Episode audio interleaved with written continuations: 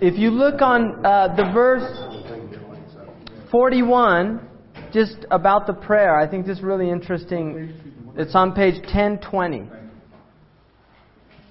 It says, uh, Seest thou not that it is Allah who praises uh, all beings?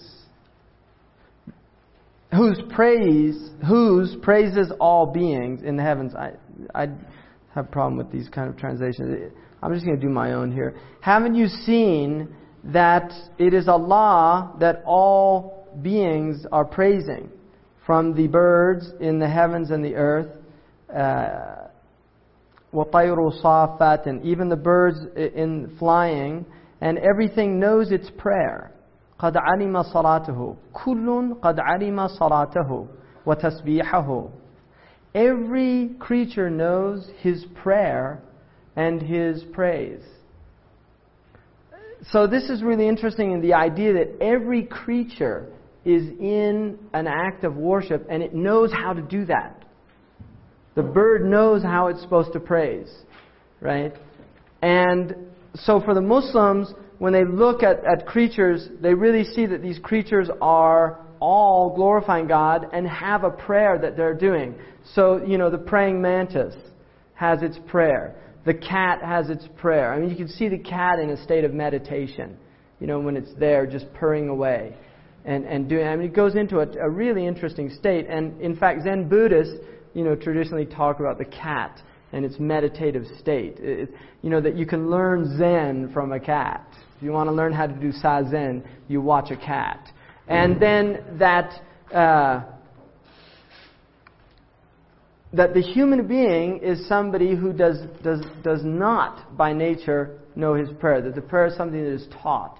And this relates because the, the human being is a creature uh, that has intellect, that has consciousness, that it is not inspired, uh, or there's not an intuitive. Although many people will feel some type of uh, desire to pray and will pray, and many people, even outside of traditions in this culture, at some time in their life, will attempt to pray. For the Muslim point of view, you know, there is a way of praying, and that way involves the body.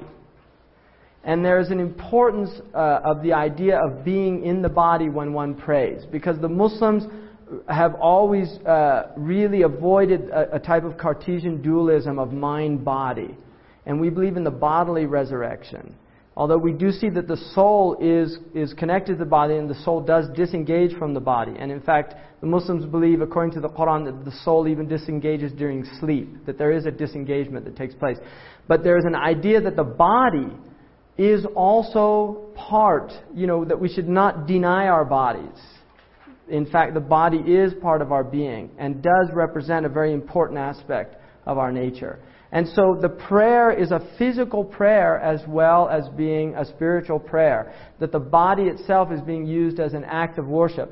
And so there is a standing, and then there's a bowing, and then a return, and then a prostration. And each of the limbs is participating in that. In fact, the seven limbs. Hakim talked about that, the seven limbs. And then there's an idea of putting the forehead right, and the nose onto the ground, literally onto the ground. And the act of, of, of this, uh, there's a symbolic act which is elevating the heart over the intellect. That there is an idea that, that in the act of worship, that we're, we are submitting the intellect and we are elevating the heart because the heart, according to the Muslims, is the organ of cognition. And what it, is, what, what, what it was created to do was to come to know God. It was to come to know God. So that, this is just, I mean, this is something some of the scholars have mentioned. It's not really, uh, it's just a symbolic type of. And then the, uh, the prayer that I didn't mention here was the afternoon prayer. At the point that the sun reaches a point where the shadow will cast the like of a thing plus whatever the shadow at the meridian point was. So most people, if you measure your, your height to your feet, the vast majority of people, what they call the, you know, two standard deviations, right? 95% of people are going to come between six and a half to seven feet of their height if you have normal foot size to your height. So if you, if you literally uh, lie down and put a quarter at the tip of your head and something at your feet, and then you go, you see and measure it, and you go one, two, three, you'll find that your height will generally be about seven feet. And so for the Muslims, the cl- traditional Muslims measured the sun with their body, which is again using the body as an act of worship, because measuring the sun's shadow is considered an act of worship. It's part of remembrance of God. And so you would go out, if you knew, for instance, like right now, for, for me, the, the meridian, the Dhuhr prayer is my, my shadow is about two feet. So I would add to that seven. So when my shadow reaches nine feet, Asr time has come in, this prayer. So I go out at about five o'clock and I measure it and I'll find it's nine feet. That means I can pray Asr. So that's the, that, that is uh, the afternoon prayer. So those are the five prayers. The sunset, the evening prayer, which is called Isha, the dawn prayer, which is called Fajr, which literally means dawn, and then the uh, post meridian prayer, which is called Dhuhr.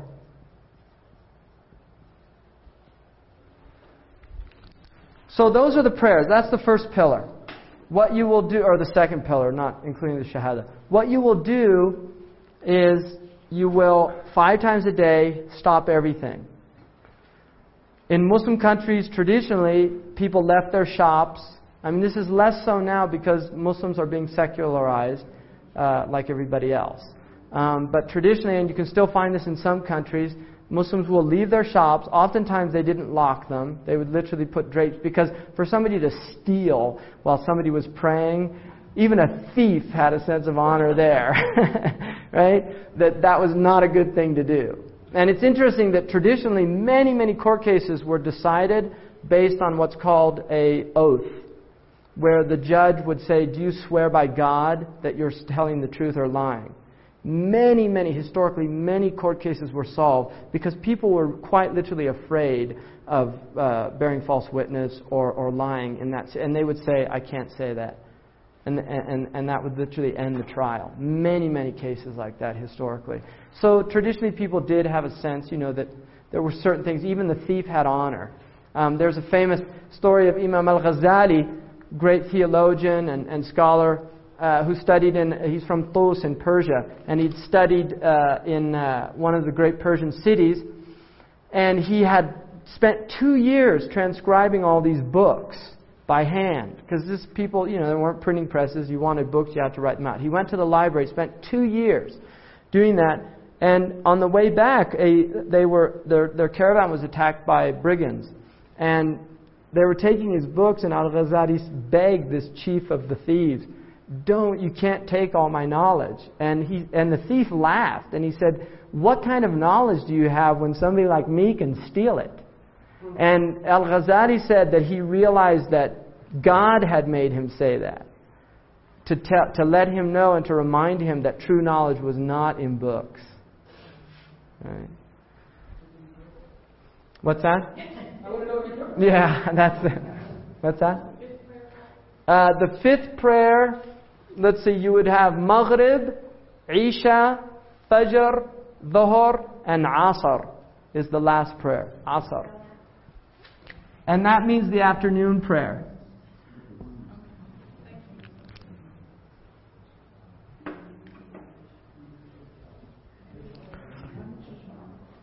Now, Just to let you know what the Muslims are encouraged to congregate for the prayer, but they don't have to. It's very highly encouraged to congregate. Women can, can go to the mosque and congregate if they like or if they don't. It's, it's not uh, encouraged for them.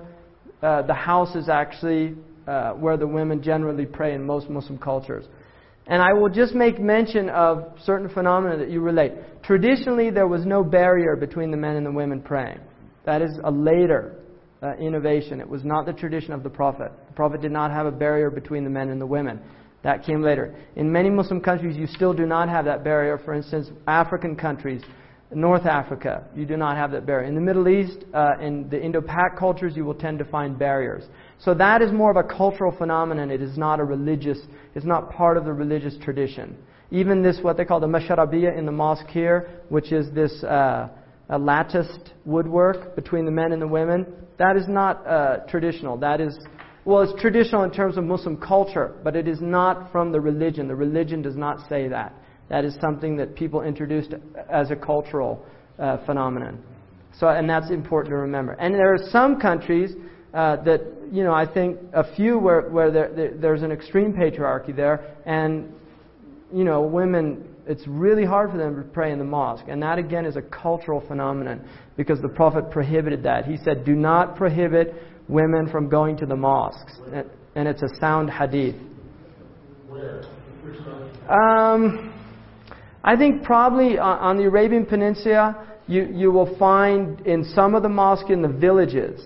In Mecca and Medina, definitely not. There are women praying there. Mecca, uh, you'll look here, the black uh, are def- generally the women in the pictures. If you see of Mecca, the Kaaba, when you see big black groupings, those are generally the women, and the white are, are the men, right? Because in that country, they, they tend to wear black and white.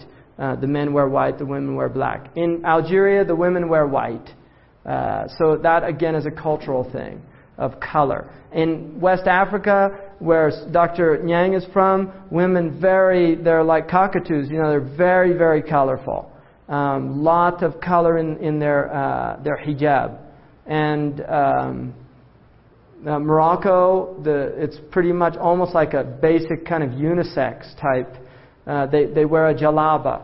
And the differences would be in the colors, but the actual uh, jalaba is very similar. The women wear the same dress as the men do, um, except the colors uh, distinguish. So, uh-huh. The communities that do this gender separation, do they think of it and explain it as being Islam? I think they, I think mostly they do. I think most of them do.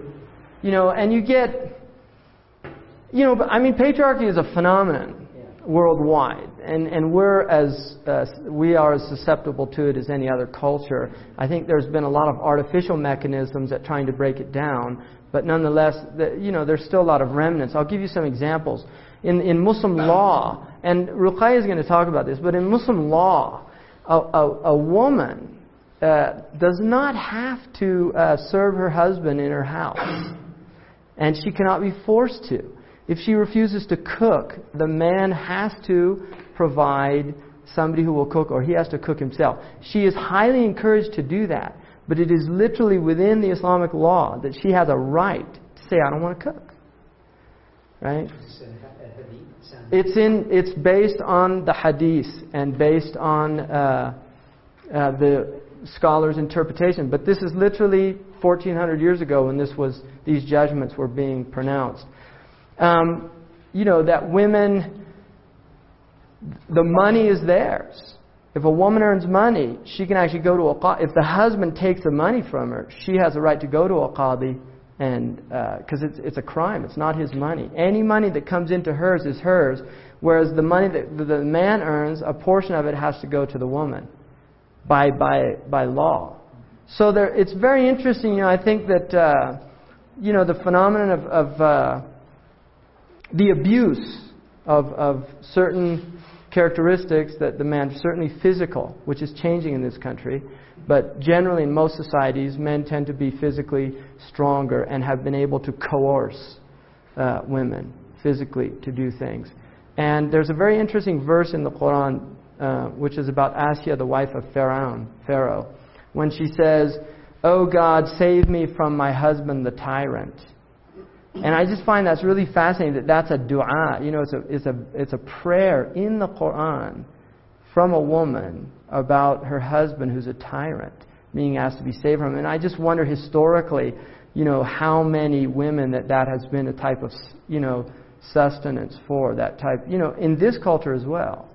I mean, we have, we still have very serious problems with domestic violence, We've, and we tend to really look at the, the public space and not so much, we forget about the private space, about, uh, you know, a lot of mental cruelty, a lot, it's all still going on. Um, but there's a type of openness that has emerged in the culture where these things, you know, people can talk about them. Mauritania, where uh, Sheikh Abdullah's from, uh, you know, we were talking about this, about uh, domestic violence and things like that. And it's interesting that in Mauritania, it's impossible for a man to hit a woman. It's literally impossible. One, because of tribe. In other words, marital relationships are very, you know, they're very related to the family. And so for, for there to be any injustices towards the woman, it's going to affect very uh, heavily on relationships, interfamily relationships, and things like that. And the women generally tend to be very educated from his uh, group, particularly, and know their rights, and, and they're, they're quite they're, they're strong women. There's also no polygamy in that culture at all because the women put a condition in their marriage contracts I don't want a second wife. And they know that's a right that they have. Right? They can stipulate that in a contract, and they do that. That's That a, absolutely. From Hadith.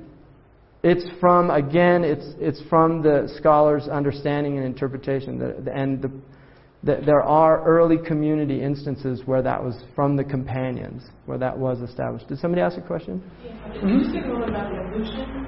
Ablution. Cleansing, I guess? Okay, good point about the prayer. There is a water cleansing, ablution. I hate that word. No, I think I don't know where that comes from. Ablution, ritual ablutions. It's a, it's a Latin word, but I just don't don't like it. Is it? It's Catholic? Do you think? Is it?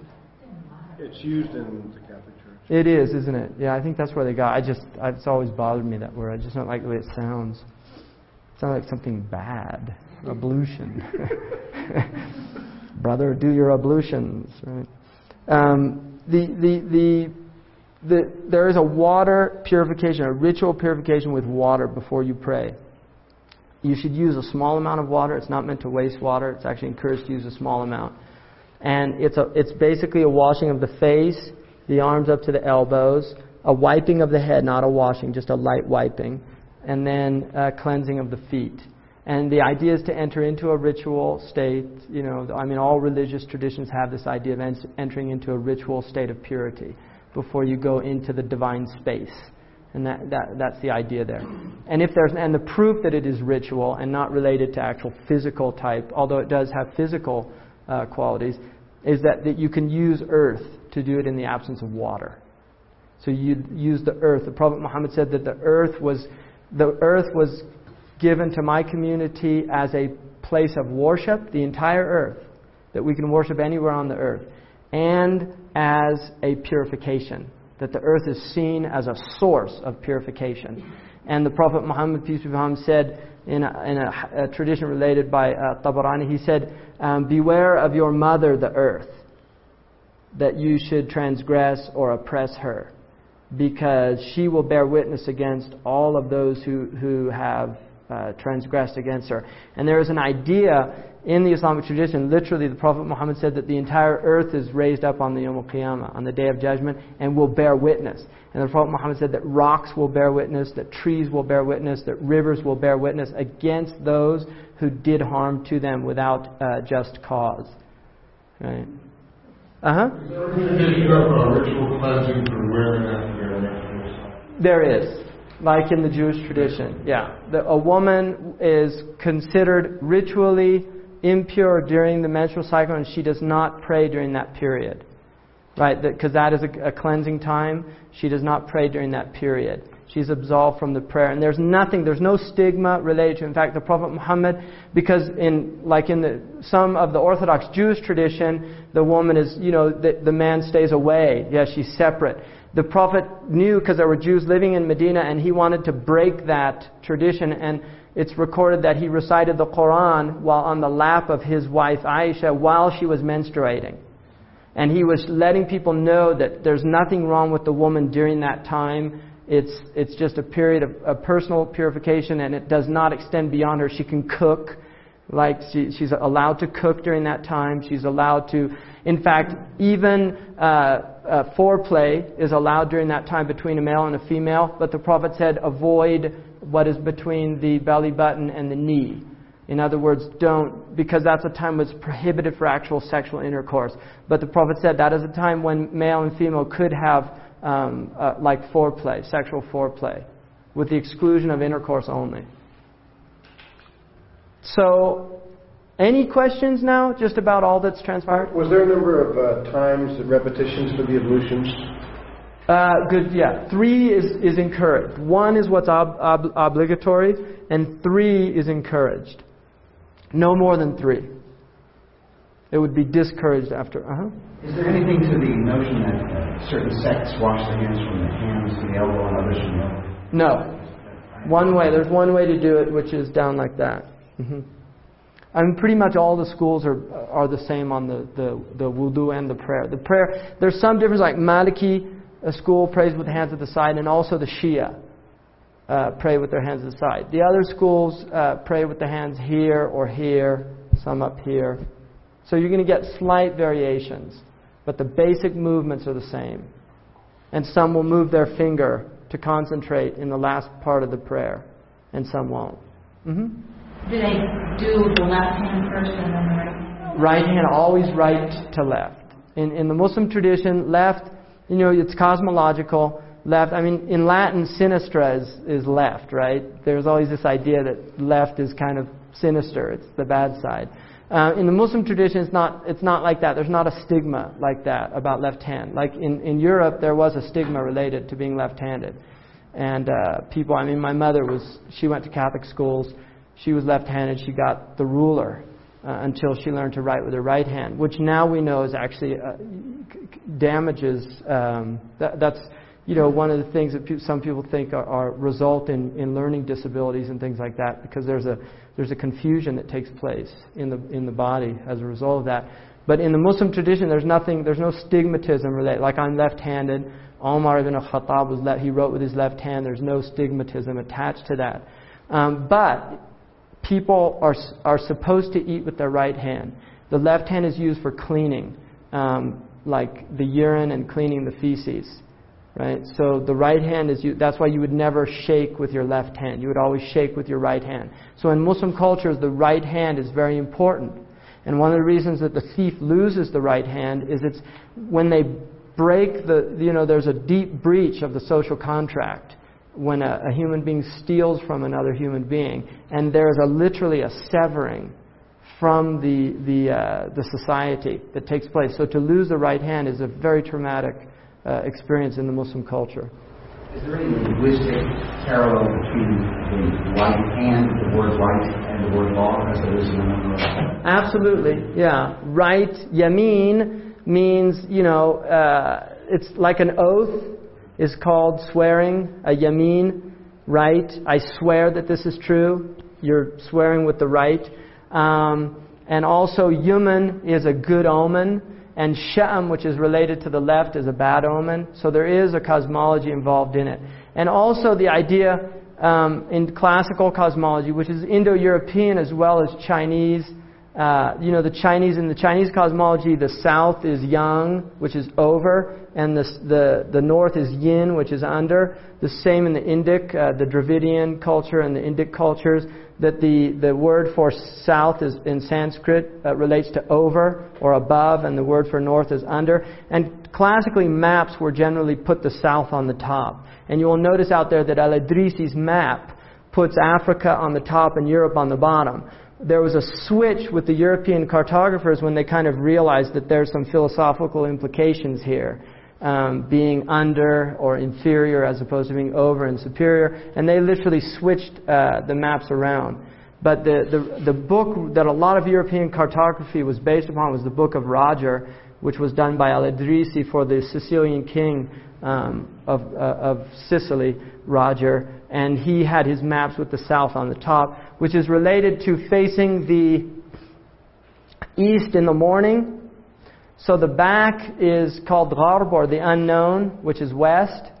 The east is called the Mashriq, or facing the radiance of the sun. The uh, south is called the right, like Yemen means the right. It's also the southernmost place in the Arabian Peninsula. And Shamal is from north, which is from Shimal, which means left. So north is considered left to the, to the human body. In terms of this is cosmological, in terms of cosmology. So the, the north would be under the, the south. And the Muslims traditionally did their astrolabes with the south uh, as, as the, it was, the, the projection was from the south, looking up uh, to the sky. Any other questions? Uh-huh. Uh, You said earlier that uh, in some countries or cultures it's uh, difficult for Muslims to be reflective about their religion. And I was wondering if you enumerate some of the reasons why it's difficult. Well, because I think people in the Muslim culture, it's just a given that you're right. You know, like it used to be that way in this culture. You know, it was just given. Christianity was true. Everything else is false. That, that's just a given of any culture that has a dominant religious teaching that still has power and influence. And certainly Islam is still in that position in the Muslim world, where to question or to really think, why am I a Muslim? You know, other than the fact that I was born here, that most people won't come to that. There Uh, would be, there would be, there would be judgment. there would be social stigma, for one. But see, I don't even think that that should negate, even if there was, it's still important to, to reflect and think. You know, I mean, you have always had uh, people within cultures that have, have questioned things. I mean, there were, there were always people in the Christian tradition that remained Christians, but they could still challenge the culture. Sometimes they were burned to the stake, other times they weren't. But the point is that there were people that would say, you know, is this right? Or is what we're doing right? I mean, that's an important human question. And uh, this is just a lot of uh, non-reflective people. And then I think there's a lot of encouragement uh, for for the absence of reflection for social political reasons.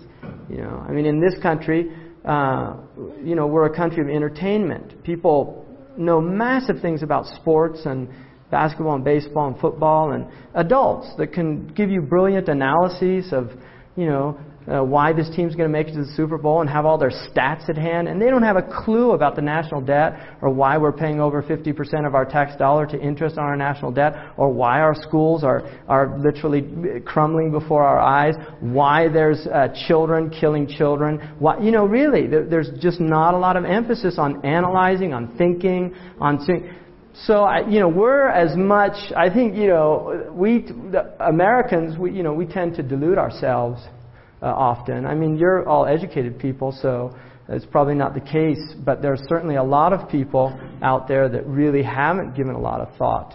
Um, that they're they're much more uh, obsessed with uh, you know the latest entertainment, their uh, what the latest movie is out there. You know, the Romans controlled their societies with bread and circus, right? Bread, bread and circus. It's a very common political way of maintaining. Uh, What's the specific rationale behind salvation being important? A pork? Okay, uh, rationale. There are two things in in the Sharia uh, that are understood by the Muslims. One is that there are some things that that we know why, and there are other things that we don't. The things that we know why with absolute certainty are those things that we're told in the Quran or in the Hadith that that's why it was prohibited. For instance, in the Quran it says, do not go near sexual perversions because they are foulness and they lead down a terrible road. So illicit sexual relations. The idea is that they will lead down a terrible road. There's a hadith of the Prophet Muhammad that perversity will never manifest in a people except they're afflicted with diseases and illnesses that were unknown to previous generations. So the Muslims would see that, you know, that breaching sexual uh, laws that, that are given by God from the Muslim perspective result. There are consequences. In other words, that the moral realm has laws that impact us at the biological, at the psychosocial level, just as there are physical laws of cause and effect and, and things like that. Right? So, so Muslims see that morality is not this arbitrary thing, that there is a reason, right? And, and this is the way the Muslims view it. And I, I think a lot of Christians have that feeling too. I mean, a lot of Christians point out that if you are uh, monogamous, uh, you will not, you know, if, if two people who are, are both virgins enter into a marital situation and do not uh, breach those boundaries, they do not, they're not susceptible to venereal diseases. It is a simple fact of uh, biology, right? So uh, that, that's at one level. Now, the other level is that there are things that we don't know why God has said, don't do this. And the reason that the scholars say is that there are some things that he has not told us is because it's one, a test, that will you do it even though your intellect is not fully capable of comprehending the wisdom behind it?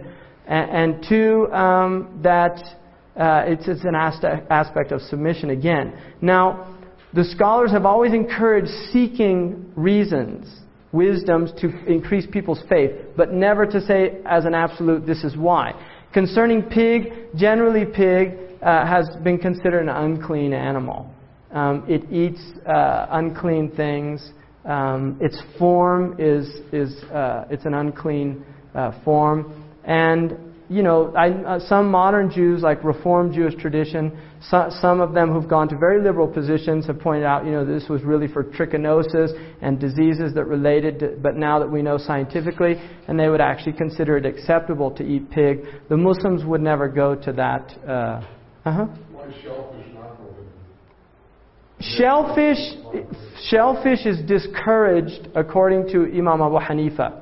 But it, the reason that it is not prohibited is because uh, there is a hadith of the Prophet Muhammad um, that what comes out of the sea is pure and halal for you. And, and that's where it comes from. But, but Abu Hanifa did consider it uh, makruh to eat shellfish, that it, because it ate unclean things. And that was the reason that, that he gave. So that is a position, but it's not a dominant position. And again, one of the things that the Quran mentions is part of the Prophet's message was to lighten the load of the previous dispensations.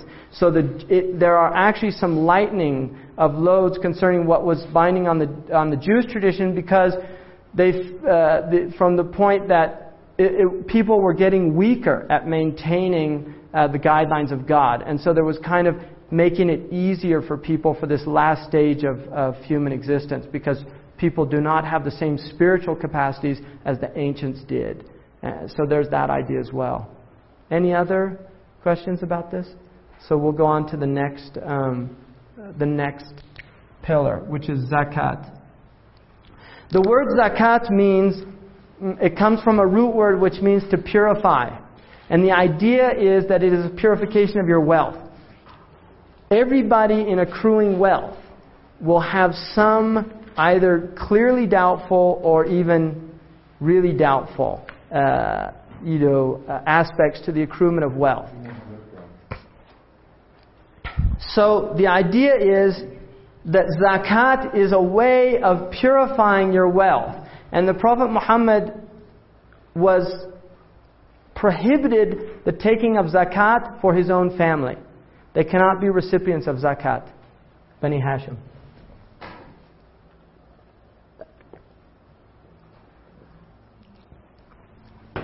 The reason is, is that he said that zakat is like the, the feces of wealth.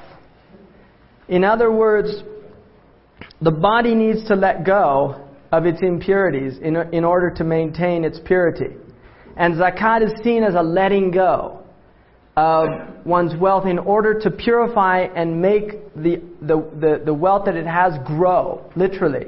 Yeah, if, if, how do they then turn that around um, the recipient who is receiving? The recipient who receives the wealth, for, for the person it is a purification. Yes. For the one receiving the wealth, it is a right. It's seen as a right. And so it changes perspective. There's a shift in perspective. In other words, the one receiving it is not receiving anything filthy. Right? It's a right. And it's encouraged when you give zakat to somebody to not tell them it's zakat. So that they don't feel, to give it as a gift.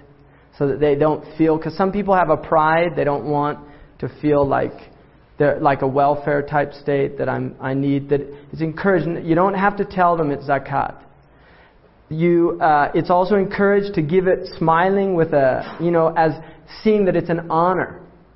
So the person giving it, these are in the books of fiqh related to giving zakat, that you're supposed to give it in humility, not in arrogance. That you give it to the person literally feeling like you're honored to do that thing. And the Prophet said one of the signs of the end of time is people will consider zakat like a fine. You know, in other words, they wouldn't see it as an honor, but rather as like taxes nowadays, right? Have to pay it. Clearly, both parties involved, both sides know kind of what's going on. I mean, don't they have an understanding of I mean, like say. I've given zakat many times in which the people had no idea that it was zakat. Oh, really? Absolutely, many times. How would like? Is there any example that you can give of like how? Well, Muslims, Muslims, I think you'd be really surprised uh, at you know the generosity of Muslims that are practicing to other Muslims. They're they're very generous.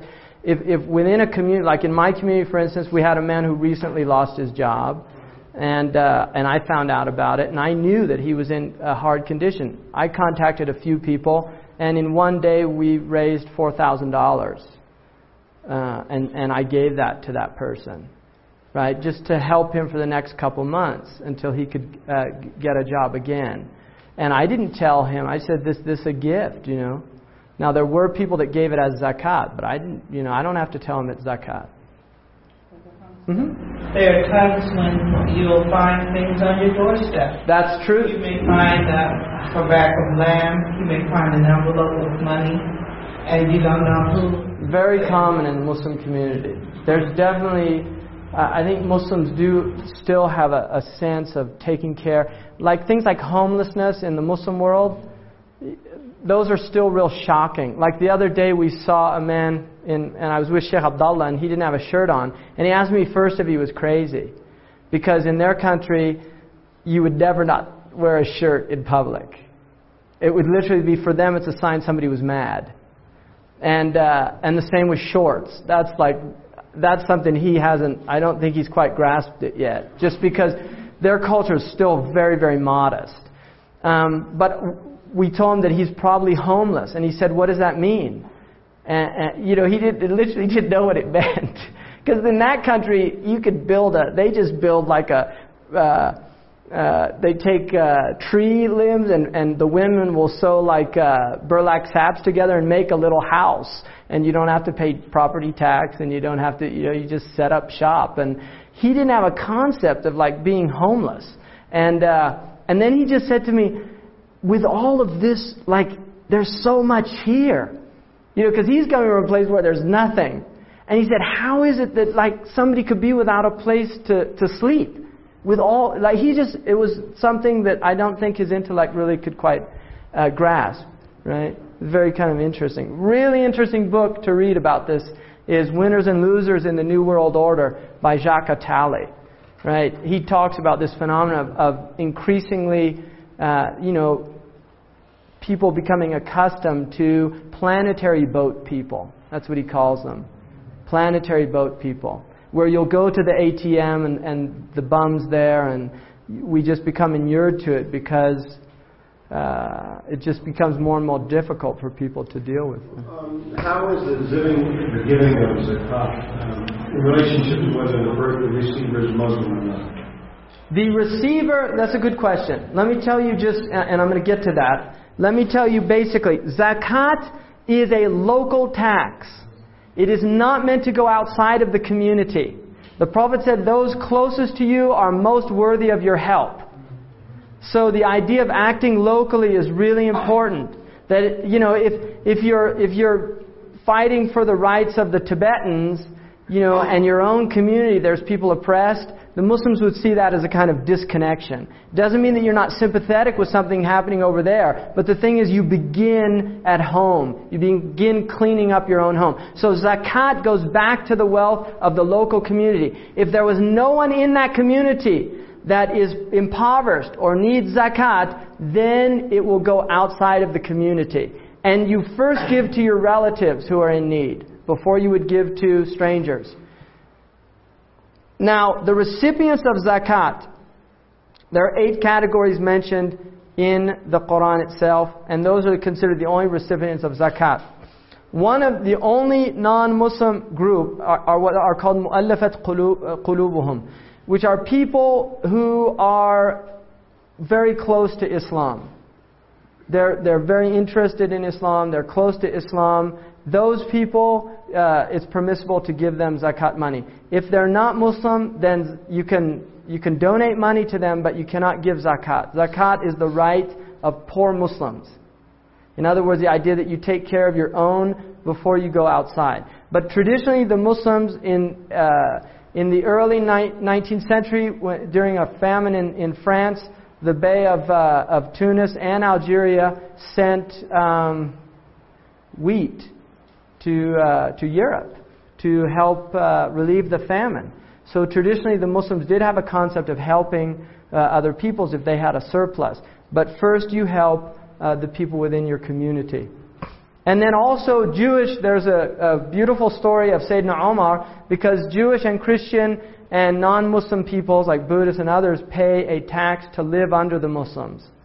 And um, Omar saw a, a Jewish man begging, an old man, and he said, Why is this man begging? And they said, He doesn't have any money. And he said, uh, We took money from him when he was young, so we should take care of him in his old age. And so he demanded that oh, Christian and Jews and other people, if they had no one within their community to take care of them, then there should be money taken out of the what's called the Beit al-Mal or the collective bank of the Muslim government to help those people. And it's interesting that during the time of Umar ibn Abdul Aziz in Damascus, the government actually paid for and supplied um, people, not dogs, but people to take care of blind people as an employment, right, which is mentioned in the books. Is there a certain percentage then that they Good question. The, the, the percentage is there are two there are three types of zakat. Income tax is prohibited in Islam. You cannot tax people for income that they're using to live by. You can only tax them according to standing wealth that one year has accumulated. So if a year has passed and you still have the wealth, that's what you pay zakat on. You don't pay zakat based on what you made that year. So if I made $50,000, but at the end of the year I have zero, which is the case of a lot of people in this country, right, and they actually have to borrow to pay the IRS, that that you do not uh, pay any zakat. You pay zakat at the end of a lunar year. You pay zakat on what you have that a year has transpired with. And that and you pay one fortieth. Two point five percent. No, of the entire thing. So if I had forty dollars, I would pay one dollar. After the whole year, yes. Yeah, it's not a big big amount. But if uh huh, go ahead. You may, you may only need, let's say, uh, you know, a six thousand dollar car to get around. uh, Wants and needs. Right. I mean, you, you, you may, you may only need, let's say, uh, you know, a six thousand dollar car to get around, but. But you buy a hundred thousand dollar one. Exactly. Okay. Um, Herb asked, a, I think, a good question. Where, where does want and need come into this? In other words, if I'm a wealthy person and I buy a car for hundred thousand dollars, and I'm a poor person, I buy one for five hundred dollars. Does, is there? Can I just spend my money on that? Yes.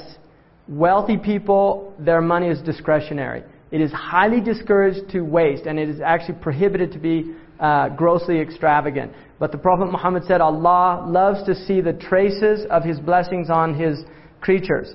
And so it's encouraged for a wealthy person to dress not extravagantly. He should wear things in order to show the blessing on him. And it's, you know, it's, there's a beautiful book about, called Envy Towards a Social Theory. Fascinating book about the, the, the uh, disruptive aspects of envy in a culture. And uh, the, one of the worst things in Islam is envy. It's literally considered one of the worst things. It's one of the deadly, seven deadly sins in the, uh, in the Christian Catholic church. And my father was Catholic, and he said that he's, um, he's unfortunately familiar with about four of them. And uh, his friend told him, one's enough to kill you. but envy is one of the seven deadly sins, right, in, in, our, in, in our Western tradition. In, in the Islamic tradition, it's also one of the real bad uh, things. And, and so the idea is that poor people should not envy rich people. It's, it's really considered a bad thing to envy rich people. Poor people should thank God. In fact, the Prophet Muhammad said, in terms of your worldly condition, always look to people below you. And in terms of your otherworldly condition, always look at people better than you. So, in terms of righteousness, piety, look at people that are superior to you that you might never become deluded about yourself and you always want to improve. But in terms of the material world, look at people worse off than you so that you feel grateful for what you have.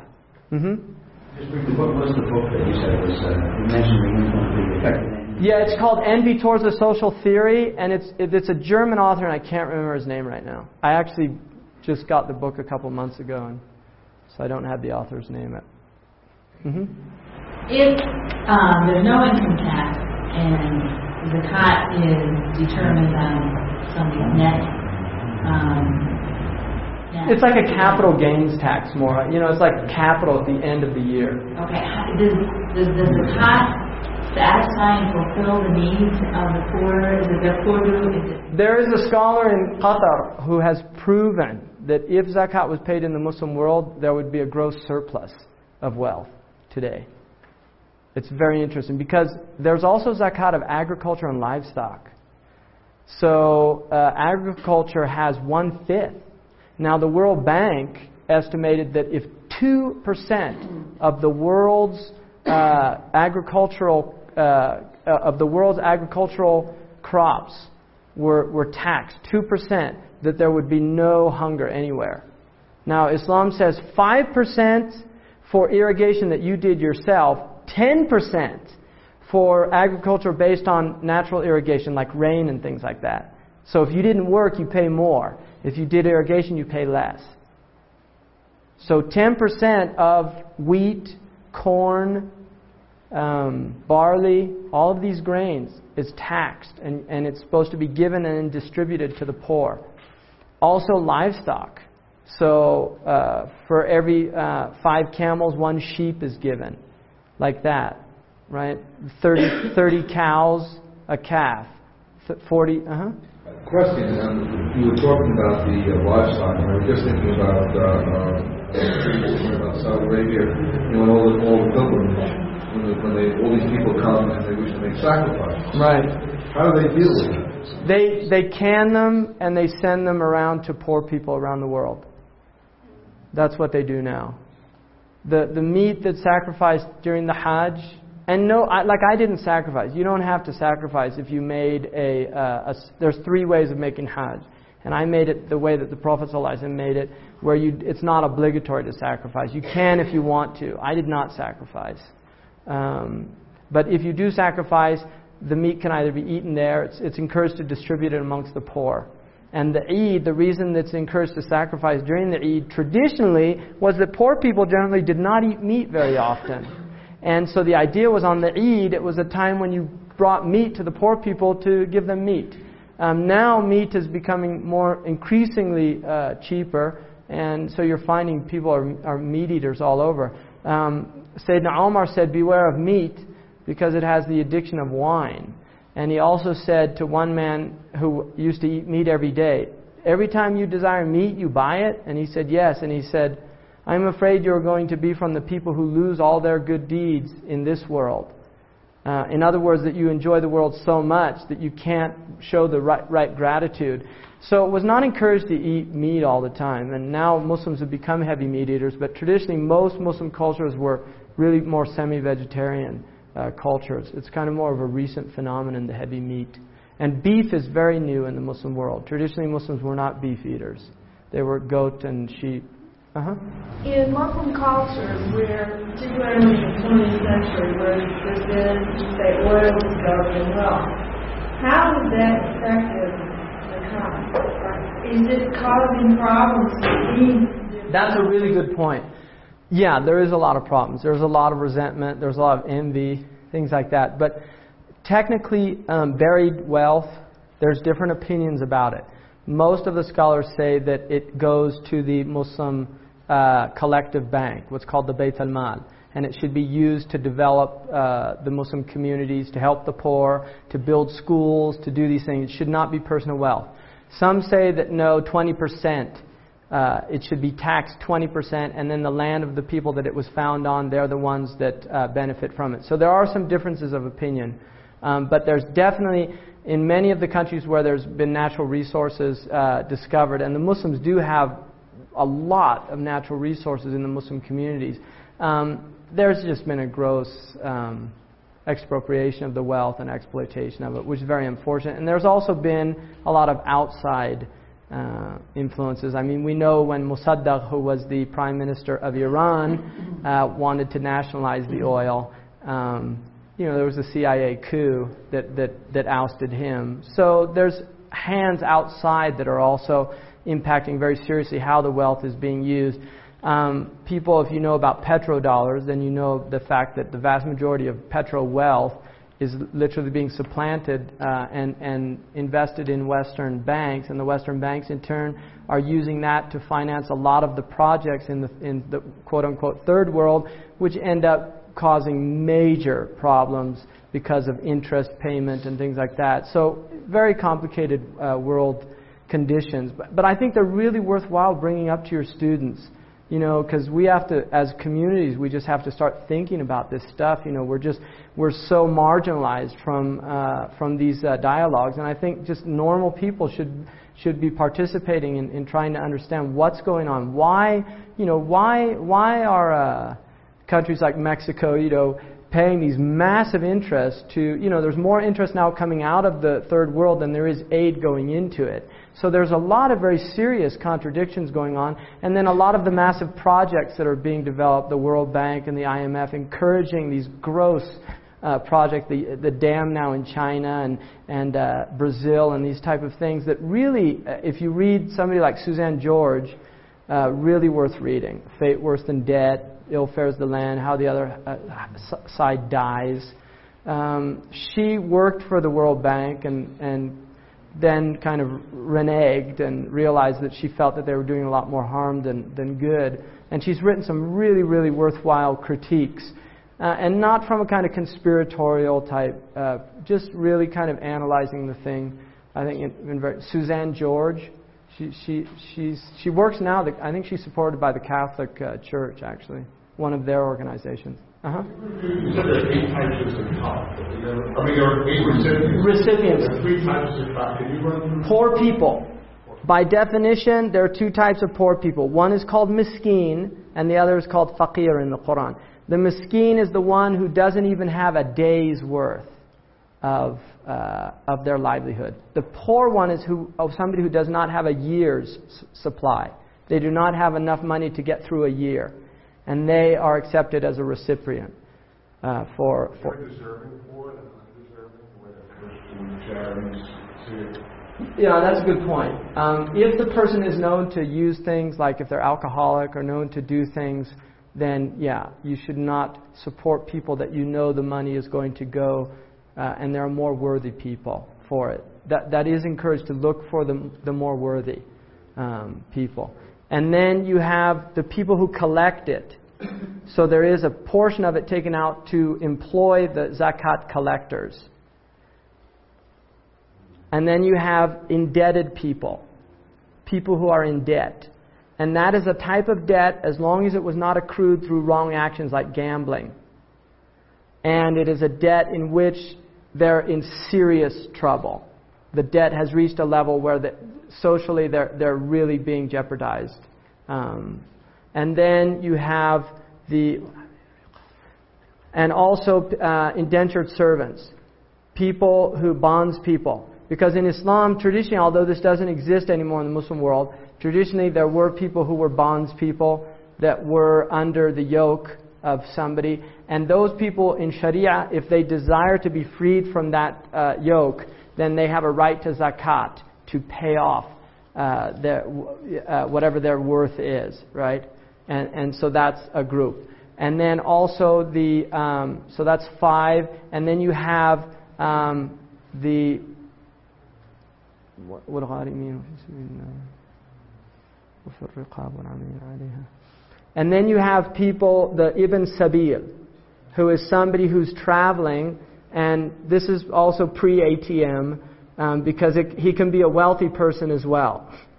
So it's somebody who's traveling and they were robbed and they're far away from their home and they don't have access. And it still happens because ATM isn't, right? 80% of the world still doesn't have um, telephones, by the way, right? So um, here we forget about that, right? But uh, it's, it's for somebody who was traveling and they lost their wealth. Those people are asked uh, you know, they're permitted to get the uh, to receive the zakat. And then for people who are called mu'allafat qulubuhum, which are either near Islam or they have just come into Islam, and you can give them zakat as a way of binding their hearts to the community. And then the last group is fi sabilillah, which are people who are defending uh, the homelands. So anybody who is uh, is defending like jihad, like the Bosnians. When they were fighting, many people sent their zakat to Bosnia uh, or Afghanistan, for instance, right? And there are many people, I think, that, that support the Palestinians, uh, you know, viewing that as a valid, uh, you know, struggle, things like that. So that, that's basically the, uh, those are the recipients, according to the Quran. Um, I would think that the answer to this would be no, but if you're an American Muslim and you're paying 35% income tax, uh, you also pay 2.5% wealth tax? Absolutely. In fact, more so. Some of the scholars have said if you're giving 35% to, you know, the American uh, government, which is using a lot of it for things that You've got to that you should Yeah. probably give 35 another 35% just to just to counterbalance and then pay zakat on top of that. a lot of Muslims have a lot of cognitive dissonance about taxes in this country.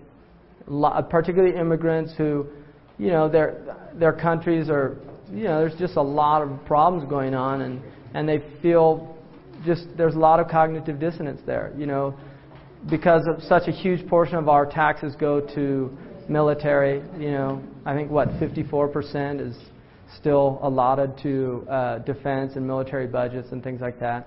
I mean, what are we? What's education? 17%? Is it even? No, I think it's what? 17%. It's about 17%, right? So, but again, it's if you're in a country, you have to follow the laws of the land. So it's actually prohibited to, if you come into a country by Sharia, even though the laws are against Islam, you either have to make hijrah or you have to follow those laws. It is prohibited, like it would be prohibited for a Muslim to uh, cheat on the income tax, given that that is a law in this country.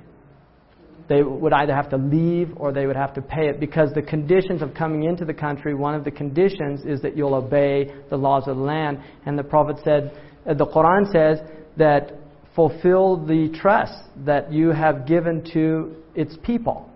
So when a person comes into this country with a, you know, a, visa or a green card or and it says you're expected to obey the laws of the land, then you are expected to. So it's actually a breach of, of Islam not to. And, and that is something, unfortunately, some Muslims aren't aware of. You know. Uh huh. I just want to clarify one point. I heard two different things. One that it cannot be for your own family, and the other that it's supposed to be for your own family. No, it can't be for your own family if it's like a trick.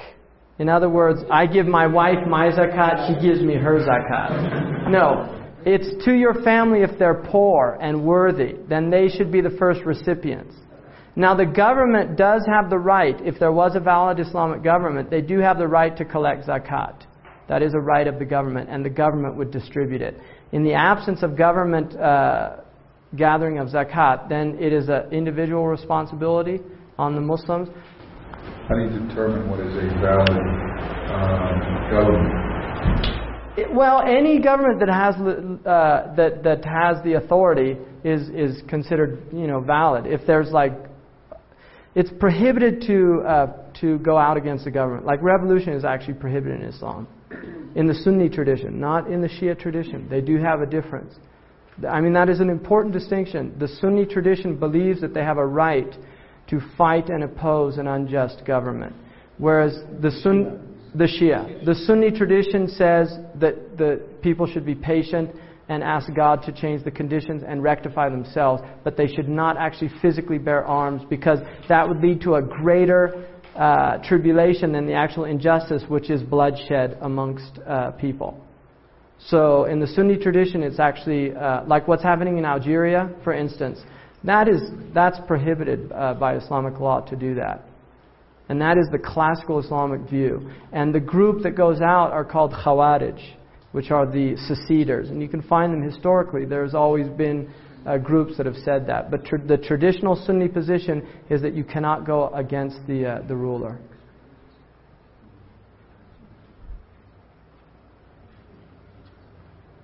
Any other questions? When you mention a legitimate uh, Islamic government, would this be a government that has as its ultimate law Absolutely. I mean, that's the ideal. But even if they're not implementing the Quran and they don't openly say that they don't believe in it, they're still considered uh, the legitimate government. So they would then have the right to collect these. Yes. And, and this could be in lieu of uh, a welfare department or something like this.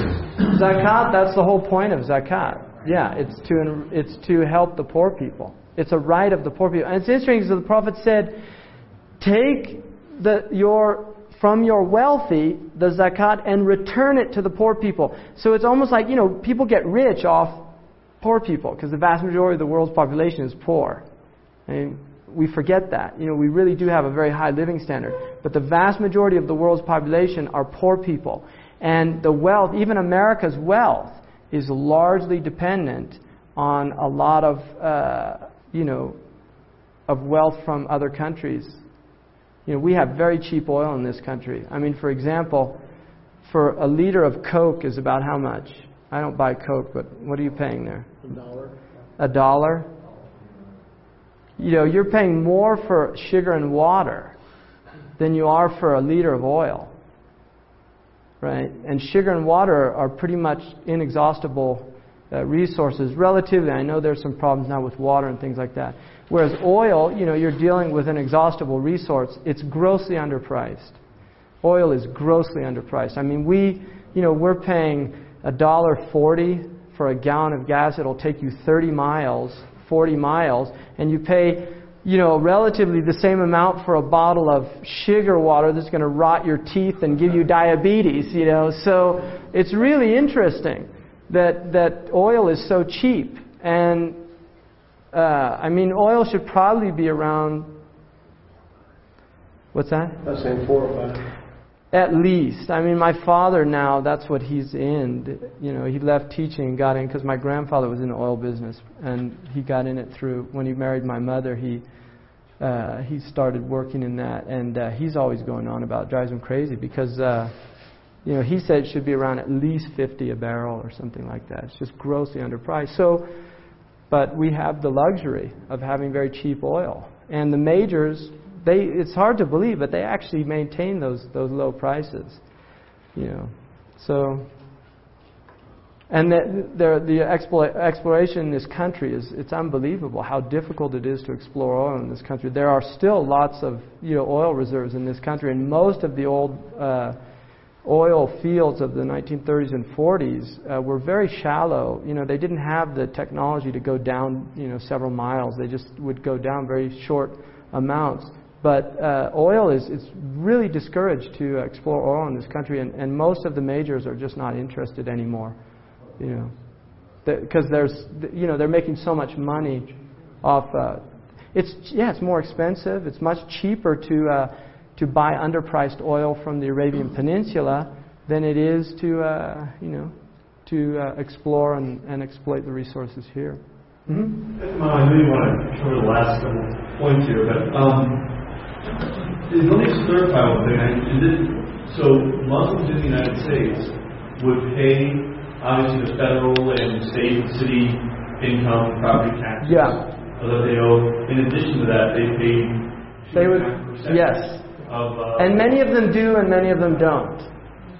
There are many Muslims that don't pay zakat anymore, but there are many that still do, because now it's just a, it's an individual thing. There are many Muslims in my uh, area. There are uh, you know about seventy thousand Muslims estimated in the Greater Bay Area. Maybe from that seventy thousand, eight to ten thousand are actually praying. So, and from that 8 to 10,000 of those praying, there might not be some that are paying zakat. So it's, it's now become more of an individual. I mean, do you think that's a fair estimate, Suleiman? Because you're more familiar with those type numbers than I am. Isn't it? I, I reason it's about 10% generally uh, within any given population in this country. Do you think that's accurate? Yeah, that's So, and Muslims often fall in very high tax brackets in this country because there's a lot of physicians, there's a lot of engineers, so they're paying a lot of taxes, right? Mm-hmm. Oh, uh, in this category, in this zakat category, is that where you were planning to discuss uh, the idea of uh, lending and interest and paying interest and that- Uh, that's another. I was going to do that with the Sharia, but I can bring that up now. The idea of just, um, yeah. Let me just get through that. Go ahead. Um, okay. Uh,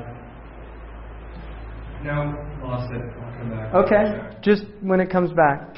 Um, fasting is the next pillar, and that's one lunar year out of the month called Ramadan. It will change. Now, it's interesting also to note that the lunar year is basically, uh, it will make a full cycle. Uh, In other words, it will, uh, it will go through the, the solar year one time every th- 32 years. So, if a person average lifespan uh, is somewhere around 65, um, now it's a little higher in this country, but um, you're going to be fasting two times in all the months of the year. So Ramadan will be in December twice in your lifetime. Now it's very interesting because that's related to a kind of justice as well because of the different places on the earth. You will find that Ramadan, for some people it's, it's very long at a given part of the year, and then other people's it's incredibly short. So in England, there are periods where it will be very long, and then there are periods where it'll only be like, you know, few, you know, seven hours, very short fast. And then in the middle part of the world, it's actually quite reasonable. It's usually around 12 hours if you're near the equator. So, the, you know, in the winter, they're very short days. In the summer, they're long days. Fasting is basically abstaining during the lunar month of Ramadan from uh, food, from drink, uh, including cigarettes, um, from taking anything past the throat. You can rinse your mouth and things, but anything past the throat breaks the fast. And from sexual, uh, both foreplay and uh, actual full intercourse. So during the, the month of Ramadan, those things the Muslim is commanded to abstain from, both men and women. In my school, which is the Maliki school, it's not encouraged for children to fast. It's actually discouraged. And uh, if they get older, like around 10, 11, then uh, they can fast if they want to. But it's not considered something that you should force a child to do. So, um, any questions? Fasting's pretty straightforward. Is there any? hmm There, there's been some students at my school who, during Ramadan, even though they may have been sick and should have been drinking fluids, didn't. Uh, Muslims, you'll generally find, are pretty rigid about that. And that has to do sometimes with not fully understanding the tradition because if you're diabetic, it's actually prohibited to fast. If a physician thinks that it's harmful, it is prohibited by Sharia, and you would actually be doing something haram in the teaching. You would be doing something prohibited. Because preservation of the self is the second, after preservation of religion, it is the second highest priority in the Sharia. Could you go through the categories of those who are exempt other than you said diabetics? Um, old people, if it's difficult for them. If they're able to, but it's hard, they, they have a choice. People who are traveling have a choice, but if it's hard, they, they're encouraged to break it. And if it's extremely hard, undue, then they have to break it. Um, a pregnant woman, a nursing woman, and she can either decide for herself or get a doctor's opinion. And the doctor's opinion would be binding on her. Anyone who has a physical illness, like diabetes, or they have to take medicines regularly throughout the day. Now, some scholars have permitted, like uh, asthma inhalers, inhalants, that that does not break the fast. There's a difference of opinion about that, but some my sheikh gave a religious opinion that it did not break the fast because it went into the lungs. And smoking broke the fast because it was unnecessary. Right? Which a smoker would definitely disagree with that. What's that? Soldiers. Good point. Yeah, somebody who was uh, fighting, you know, and they needed their physical strength. Now, you know, Hakeem Olajuwon, um, it was kind of became national news because he was fasting during the playoffs, and uh, you know it would be prohibited really for him to do that to break his fast. You know because it's a sport. That's why. If it was a valid job, like it is permissible, for instance, if there was a harvest that had to be done and they could not do it uh, fasting, uh, and they would lose the crop or something like that because of that, some type of situation like that, then it would be actually permissible to do it. I mean, uh huh. What are the hours of fast? Fasting goes from the Fajr prayer, which is dawn, until the sunset prayer. And then you can eat, sleep, uh, and well, you do sleep in the daytime anyway, but you can eat, drink, and have uh, relations with uh, your, your husband or your wife. It's during the, di- uh, the nighttime. What getting married? During Ramadan? During Ramadan. You could. Absolutely. Prophet got married in Ramadan. yeah.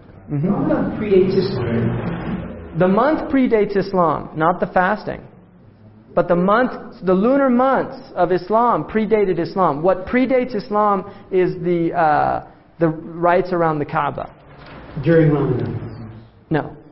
During Ramadan does not predate Islam. Fasting in Ramadan is second year Hijrah. Before that, the Arabs did not fast. And the Quran says, fasting has been prescribed upon you just as it was prescribed upon the people before you in order that you might learn discipline. So it's actually considered a spiritual practice to discipline yourself. Now, if you think about it, people who abstain from uh, for a whole month of not eating during the daylight hours, that is, it's you know, it gives the body. There is a, a very strong discipline that goes with that. It's prohibited to backbite at any time. Whether it's a Muslim or a non Muslim, you are not supposed to talk bad about um, people. It is prohibited to, um, to uh, lie. It's disencouraged to talk a lot empty talk in Islam. It's just not something encouraged. There's a tradition the Prophet said, كَرِهَ اللَّهُ لَكُمْ الْقِيلَ وَالْقَالَ Allah dislikes empty gossip. You know. Thoreau said that gossip was good in homeopathic doses. to head back to a question I'd forgotten earlier, you said if there were a legitimate Muslim government, then zakat could be applied. Um, and I know that a lot of Muslims think there is not, but there are governments that claim they are. Right. Correct? Have any of the current governments that claim to be Muslim governments coll- started to collect? There's there's zakat. There's some zakat absolutely in in the Emirates, in Arabia, in different places. They do have zakat, and people can pay it through government. Uh, Can or not? no, they don't have to. Okay. Yeah. But it's for, but, but with a, but with a legitimate Islamic government, it would be allowed for that government To do it. Yes. Yeah. To require. Mhm. Okay. But nowhere requires it currently. No. Okay. Could you explain the why Ramadan? Is it when the angel Gabriel Okay, good point. Thank you. Yeah. It's revealed? uh huh. It's Ramadan. The reason Ramadan uh, is the month of fasting is generally uh, it says that this Quran was revealed in in in you know a blessed time. شهر رمضان الذي أنزل فيه القرآن. The month of Ramadan is the month in which the Quran was revealed. Now, the Muslim belief is that the Quran came to the first heaven, which is called Sama'ud Dunya, to, to a place called Baytul Izzah, the abode of dignity or exaltation. And then from and that happened in Ramadan. And the beginning of the revelation began on the 27th of Ramadan. And then over a 23 year period it is being revealed to the Prophet. And in Ramadan specifically, the Prophet ﷺ said that, that Jibril used to go through the Quran every month with him, but in Ramadan, uh, he used to go through it every year with him in Ramadan, the entire Quran. And then in the last Ramadan of his life, he went through it two times, and he knew that that was his last year. So the Ramadan is considered a very blessed time for Muslims. And traditionally, it's encouraged for people to go out and see the new moon.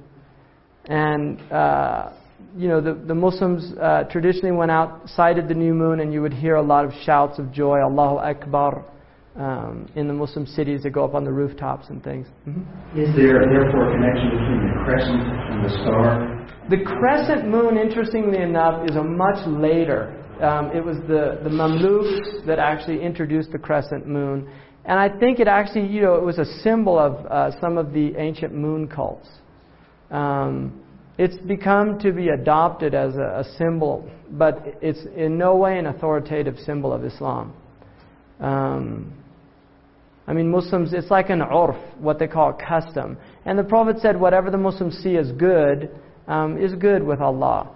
So there's an idea that the crescent moon has kind of been accepted by the Muslims as, but it's not from the Prophet Muhammad.